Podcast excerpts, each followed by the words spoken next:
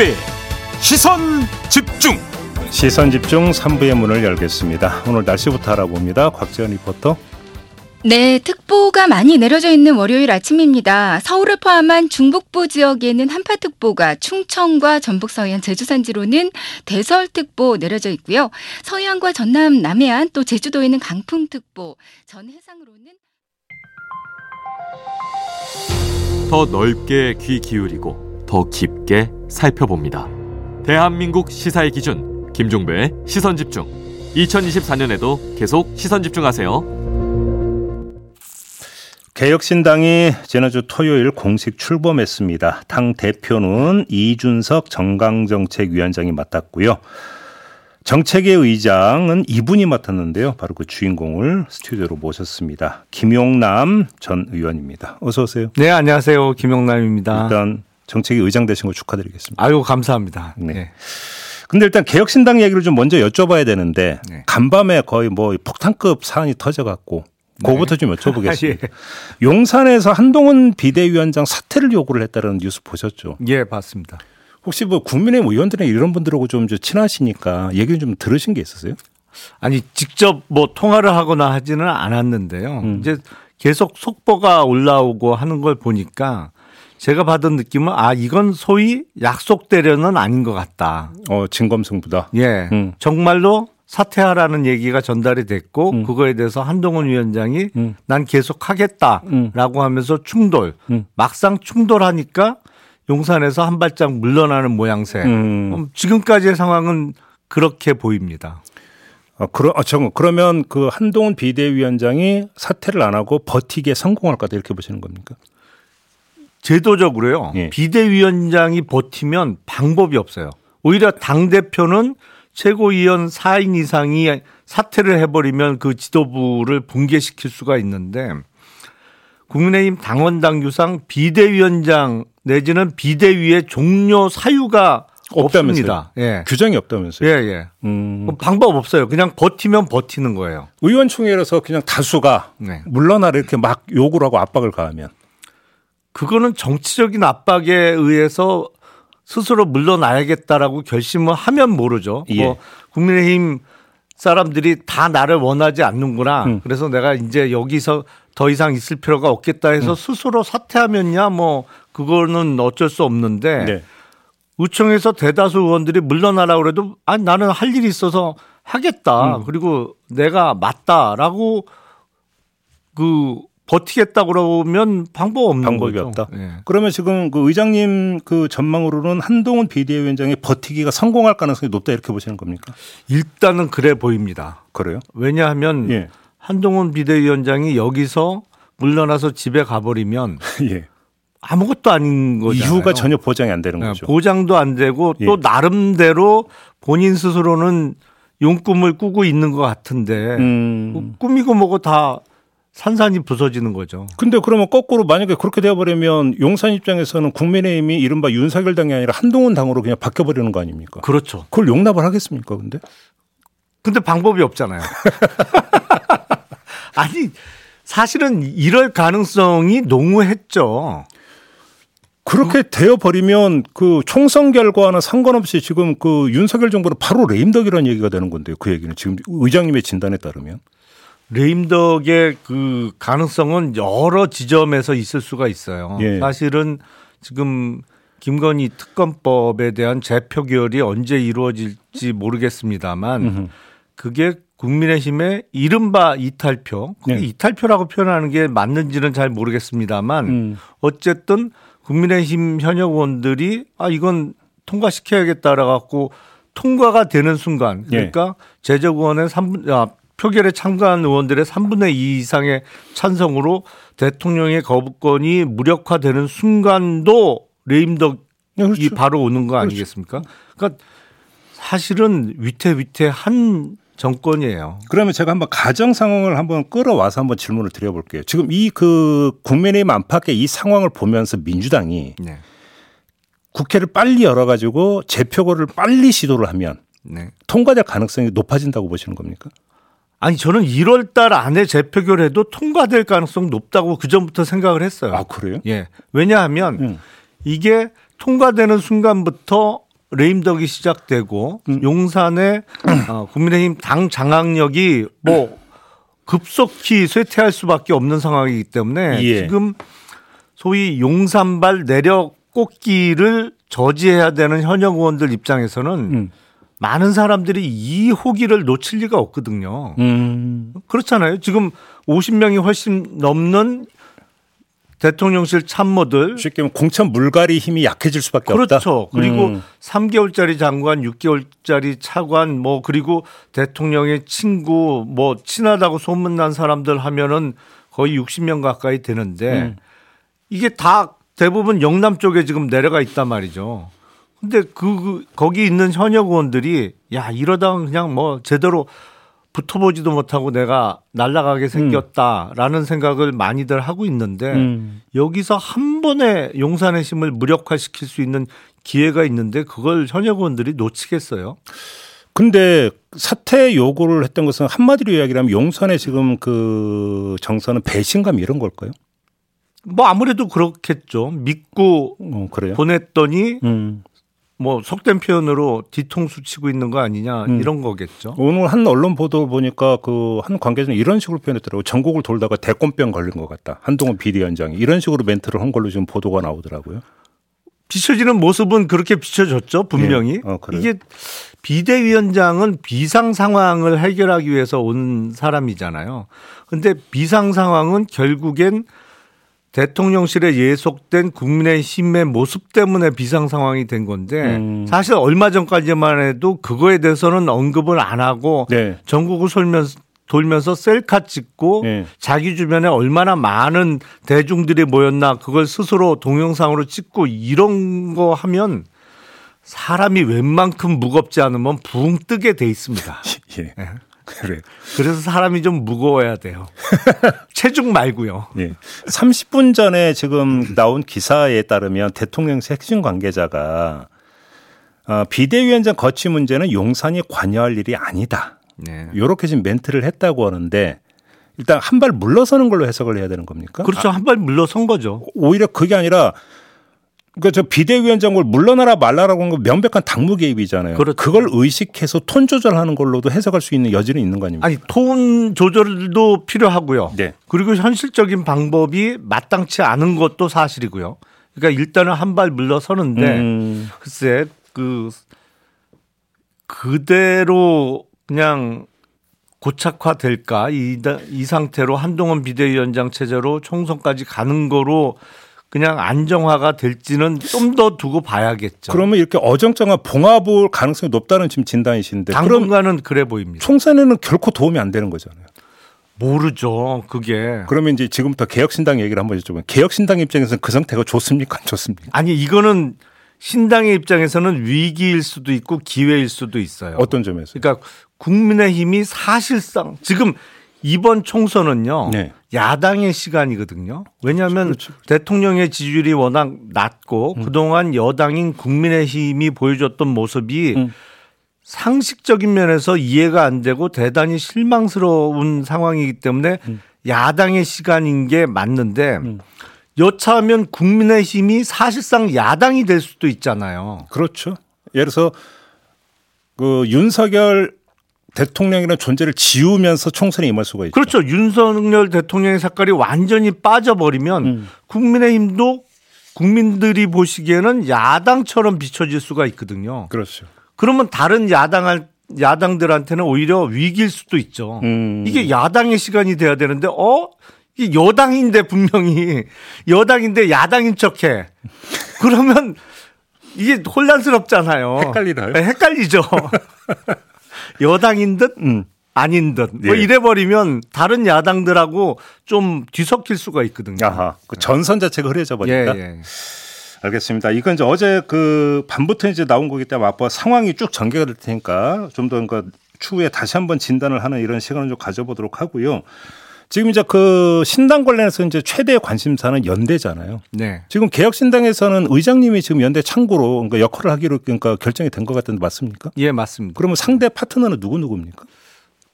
그 미래대연합은 이제 김종민 의원하고 아, 예, 주로 예, 예. 말씀을 하고요. 예. 이제 그 새로운 미래 새로운 미래 쪽에는 신경민 전 의원님하고 아, 그러면 그 세부 어떻게 좀 그 상견례를 하셨습니까? 예, 뭐 그렇다고 보... 어, 왜 여기서 뭔가 좀 약간 아니 말씀이 약간 뭉개지는 느낌이 좀 있습니다. 뭔가 좀 잘 안 됩니까 이제... 얘기가? 아니요, 잘 안 되는 건 전혀 아니고요. 네. 공개적으로 세세히 말씀드리긴 좀 그렇죠. 그래요. 네. 아무튼 그 출범식에서 이준석 대표가 골든 타임이 지났다라는 발언을 해서 상당히 지금 관심을 끌었는데 이거 어떤 발언의 맥락이 뭡니까? 아, 그 발언은 최적의 시기는 어, 지나갔다. 음. 이런 의미예요. 그러니까 통합이 완전히 물 건너갔다 이런 의미는 아니고 그건 아니고 예. 음. 그야말로 어 가장 최적의 시기 그러니까 각 세력이 창당을 하기 전에 음. 창준이 상황에서 뭉쳤으면 보다 간단하고 쉽게 될 수가 있을 텐데 음. 저희는 이미 창당을 했고요. 음. 그리고 다른 두 세력도 지금 창당을 진행하고 있기 때문에 네. 아, 최적의 시기는 지나갔지만 그래도 통합의 가능성은 남아 있다라는 어. 의미입니다. 자, 연대가 도대체 무슨 모양새냐. 관련해서 그 이준석 대표가 세 가지 방법을 제시를 네. 했더라고요. 하나가 정당별로 지역구는 나눠서 후보를 내지만 비례대표는 각자 내는 방식. 그다음에 지역구를 나눠서 내되 비례대표는 통합하는 방식. 그다음에 아예 합당해서 네. 그냥 그 지역구 비례 모두 함께 내는 방식. 요 세 가지를 제시했는데 창구로서 협상 창구로서 의장님은 어느 쪽에 기울어 계십니까? 어, 일단 3번이죠. 3번. 예. 공통 기호로 한 정당으로 모여서 음. 이번 총선을 치르는 게 베스트죠. 그러면 통합의 데드라인은 언제쯤이 될까요? 데드라인은 상당히 늦어질 수도 있다고 봐요. 저는. 어차피 이제 총선 날짜는 딱 정해져 있으니까 그렇죠. 역, 역산을 하면 네. 무조건 이때까지는 무조건 돼된다는 시간표가 있을 거 아닙니까? 대략 2월 하순 정도가 데드라인이 그렇죠. 되지 않을까 싶어요. 그렇죠. 그때가 예. 돼야 되겠죠. 예. 아. 지금 그 일단 그러면 새로운 미래나 미래 대연합도 일단 통합을 제일 원칙으로 하자는 데까지는 공감대가 있는 겁니까? 예, 그렇습니다. 그래요? 그럼 그 걸림돌은 뭡니까 거기서 조정돼야 되는 사안은 뭡니까? 여러 가지 복잡한 문제가 있죠. 자, 그러면 여기서 지금 언론 보도 나오는 거 한번 가지고 몇 가지 여쭤볼게요. 이낙연 그 전 대표 지역구 출마 요구가 있다고 지금 하는데 네. 개혁신당이나 의장님 입장은 어떤 겁니까? 우선 지역구 출마를 강하게 요구하는 것은 오히려 미래대연합 쪽에 계신 분들이 이낙연 전 대표의 지역구 출마를 강하게 말씀을 하고 계시고요. 네. 저희는 가급적이면 그 부분에 대해서는 언급을 안 하고 있습니다. 왜요? 어, 그거는 이낙연 전 대표께서 스스로 결정하실 문제죠. 그럼 여기서 지역구 출마라는 게 호남을 이야기하는 겁니까? 아무래도 이낙연 전 대표의 정치적인 기반이 호남이라고 봐야 되니까 예. 그렇지 않을까요? 근데 만약에 이낙연 전 대표가 호남에서 출마한다면 본인의 당락과 네. 그다음에 어떤 그 신당 세력의 호응 정도는 어떻게 지금 전망을 하십니까? 우선 이낙연 전 대표께서는 이번 총선 불출마 선언을 뭐, 이미 하신 적이 있잖아요. 뭐, 그러니까 예. 국회의원 선수를 더 늘리는 거에 뭐 그 미련을 갖고 계신 거는 아니라고 생각이 돼요. 다만 호남에서부터 본인이 직접 출마하시면서 제3지대의 호남의 정치적 기반을 확장하는 그런 역할을 해 주십사 하는 거기 때문에 뭐 당선이 되면 금상첨화고 음. 어쨌든 제3지대에서의 호남에서부터의 바람을 음. 일, 어, 불러일으키는 가장 중요한 키맨인 것은 누구도 부인할 수 없다고 보기 때문에 그러면 거꾸로 그의 상황에서 개혁신당에서는 또 영남에서 그러니까 비중 있는 인물이 출마를 해야 되지 않겠습니까? 그런 점에서 뭐 그럴 수 있죠. 천하람 그 위원장의 대구 출마설이 다시 나오던데 확인해 줄 수 있습니까? 천하람 최고위원은 지금도 순천에서 본인이 그동안 해왔던 활동에 대한 성적표를 받아보고 싶은 마음이 강합니다. 음. 그러니까 지금도 순천에 살고 있고 뭐 개혁신당의 지금 최고위원이 됐습니다만 그 당의 일정을 소화하고 나면 순천에 밤에라도 내려가거든요. 음. 아, 그런데 본인의 고향은 또 정치적 고향은 순천입니다만 아, 본인의 고향은 대구 그쪽이기 때문에 네. 저희는 그 인적 자원이 사실은 신당은 많지 않아요. 그래서 어, 제한된 인적 자원을 어떻게 효과적으로 이번 총선에 활용해야 되느냐가 음. 고민인데 아, 이른바 벨트를 형성하기 위해서 대구 출마 아니면 서울 출마 모든 가능성은 다 열려 있습니다. 그럼 당에서 검토하고 있는 건 맞는 거죠? 예, 예, 그렇습니다. 이준석 대표는 어디에 출마하는 겁니까?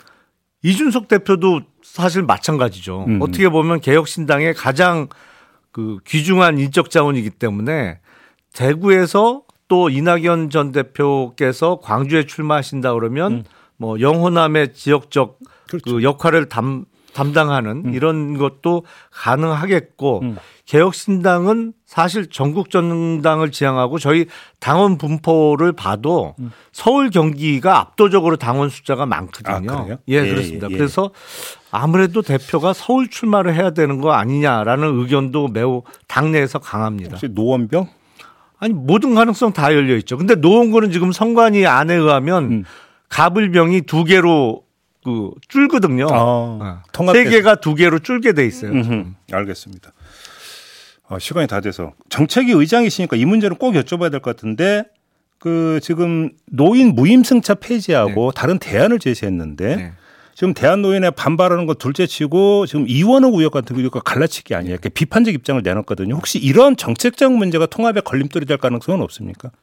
저희가 내놓은 정책은요. 사실은 복지 혜택의 수혜자를 더 넓히는 정책입니다. 음. 그러니까 아, 지하철 무임승차를 폐지하되 연간 12만 원씩 쓸 수 있는 교통카드를 지급해 드리자는 것이거든요. 한 달에 만 원밖에 안 되잖아요. 아니 그런데 그 한도를 넘어가면 청소년과 같이 40% 할인해서 살 수 있는 그 기회를 드리고 네. 지금 지하철 무임승차는 자기 동네에 지하철이 있는 분들만 혜택을 받고 있잖아요. 그리고 버스는 무임승차가 안 되거든요. 네. 아, 지하철이 없는 곳 그리고 지하철이 아닌 주로 버스를 타시는 분들도 교통카드로 어, 연간 12만 원까지는 음. 어, 무료로 탈 수 있게 해드리자. 그리고 금액적으로 큰 차이가 없어요. 아, 그래서 아, 혜택 받는 금액 면에서는 그렇죠. 음, 음. 그래서 아, 복지 혜택의 수혜자를 더 넓히는 정책이다. 갈라치기가 아니다. 이런 말씀을 드리고 싶습니다. 알겠습니다. 오늘은 여기까지 진행을 하고요. 나중에 좀 다시 한번 모시도록 네. 하겠습니다. 고맙습니다, 의장님. 네, 감사합니다. 네, 개혁신당의 김용남 정책위 의장과 함께했습니다.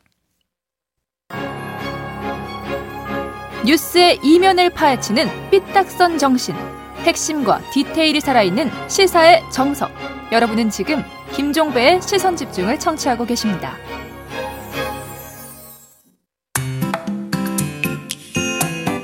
놓쳐선 안 되는 뉴스 빠짐없이 전해드리겠습니다. 여기도 이슈.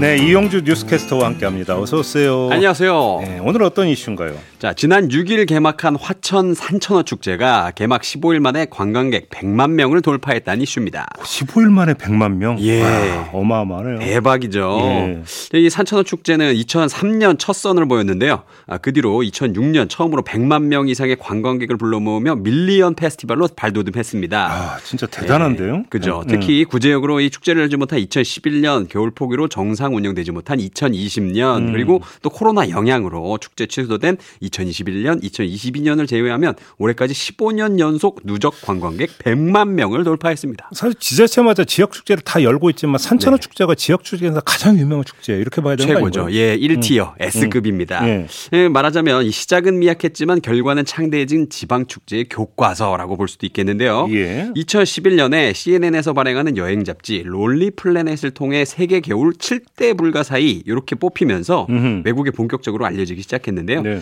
아, 그리고 올해 뉴욕 타임즈가 최근 온라인판을 통해서 올겨울 아시아에서 꼭, 와, 가, 봐, 꼭 봐야 할 축제 다섯 곳으로 어. 화천 산천어 축제를 집중 조명했습니다. 네. 뉴욕 타임즈는 얼어붙은 강에서 산천어를 잡을 기회를 위해 매년 수많은 관광객이 이곳에 모여든다면서 음. 낚시하지 않아도 튀김, 구이, 회 등 신선한 요리를 맛볼 수 있고 스케이트, 썰매, 얼음 스포츠를 즐길 수 있다 이렇게 음. 소개를 했는데요. 예. 실제로 제 외국 친구들이 겨울에 한국 오잖아요. 음. 여기 무조건 가더라고요. 아, 그래요? 어떻게 알고 얘네가 가는 건지 세계적으로 유명해진 거는 그런 것 같습니다. 음. 근데 예. 지금 한편에서 이거 동물 학대다 이런 주장도 나온다면서요? 예, 맞습니다. 이게 겨울 축제인데 사실은 또 낚시 축제잖아요. 그렇죠. 그러다 보니까 축제 진행 과정에서 물고기를 너무 확대하는 거 아니냐? 음. 어류 확대 축제다. 뭐 동물 확대 프로그램 당장 중단하라. 이렇게 외치시는 시민단체의 규탄 계속 이어지고 있습니다. 네. 동물 해방 물결 환경 운동 연합 등 이 39개 시민단체는 지난 7일 화천군청 앞에서 기자회견을 열고요.